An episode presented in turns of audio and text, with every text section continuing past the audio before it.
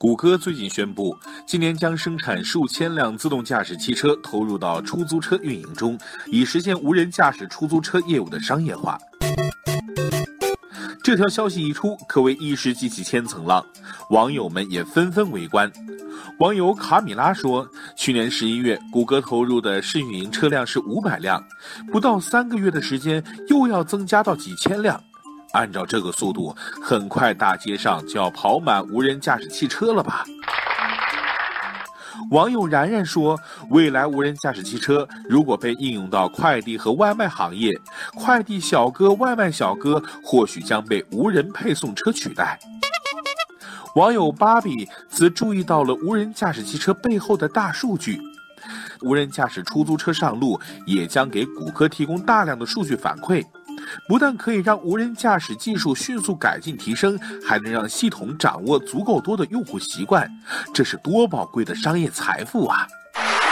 不过，也有网友表示疑惑：无人驾驶技术有那么重要吗？为啥那么多大公司都要拼了老命争夺这块阵地呢？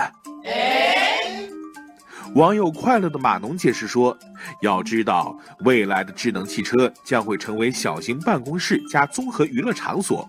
汽车会变成有温度、有智慧的钢铁侠，而无人驾驶技术将是智能汽车的底层操作系统，就像安卓是手机的底层操作系统一样。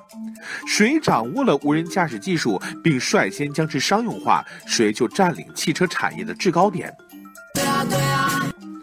网友贝尔畅想未来道：现如今，小小的智能手机成就了苹果这么一个全球第一大市值的公司，而智能汽车的想象空间比起手机大得多，这是何等巨量的商业蛋糕啊！不过，无人驾驶出租车的诞生也意味着有些公司即将迎来生死关头。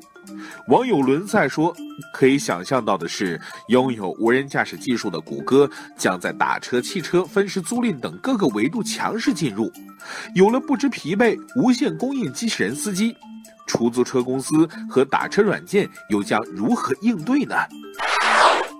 随着技术和新产品极快的更新迭代。没有哪家公司可以一劳永逸的活下去。正如网友贝尔所说：“向前一步是幸福，退后一步是黄昏。到底是乘风而上，还是无可奈何花落去，还要看企业家的战略思考和把握。”